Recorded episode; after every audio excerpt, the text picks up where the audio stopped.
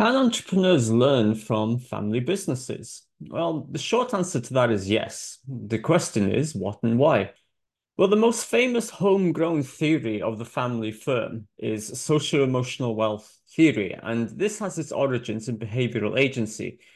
The core idea of behavioral agency is that different reference points affect an individual's risk appetite and willingness to take risks.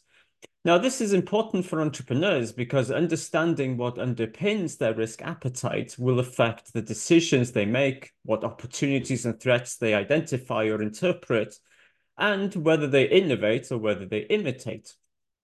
Now, the idea of social emotional wealth is interesting because it pertains first to goals that are non-financial and affective in nature, and second, the implications that generating a stock of this wealth has on subsequent behavior. Now, typically, it activates risk aversion to its loss, but risk seeking when it has been lost and when it needs to be rebuilt or regained.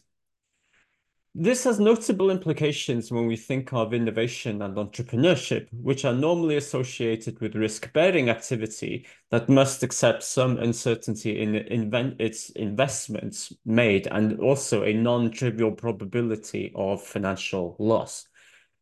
But the family firm is often willing to actually tolerate financial loss if it means preserving social emotional wealth. Now, this raises a plethora of questions for entrepreneurship research. For instance, what if entrepreneurs have goals that diverge from profit maximization and include the preservation of outcomes that are associated with other types of goals that might have decision-making primacy? If loss of a perceived affective wealth in this way matters to an entrepreneur's decision-making, then what we might see is different types and degrees of entrepreneurship and innovation behavior, as we do see with family firms.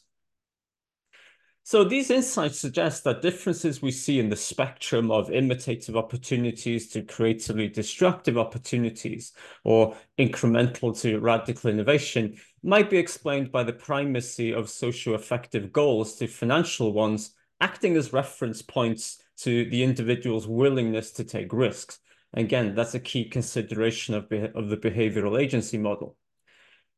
Another feature of family firms' innovation behavior of interest entrepreneurs is the phenomenon of tradition.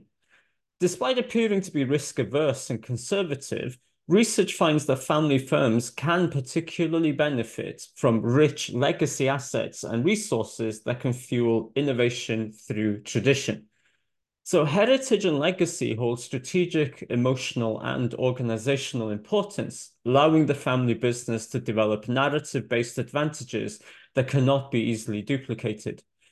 Tradition, while associated with ideas such as inertia, staying the course, and the continued transmission of customs, practices, and conventions from generation to generation, can be especially powerful when associated with heritage and legacies that allow family firm entrepreneurs to infuse tradition into product or brand innovations, for example. So what might appear to be rather conservative behavior is more reflective of a different mode of innovation strategy or entrepreneurship, raising questions about our assumptions of what it means for different actors or agents to engage in these activities. So in turn then, the implications of tradition, heritage and legacy for the form and conduct of entrepreneurial processes is really intriguing. So overall then, I hope that you'll agree that entrepreneurs have much to learn from sound family businesses. And that's something hopefully entrepreneurs can take inspiration from when developing their own business ideas.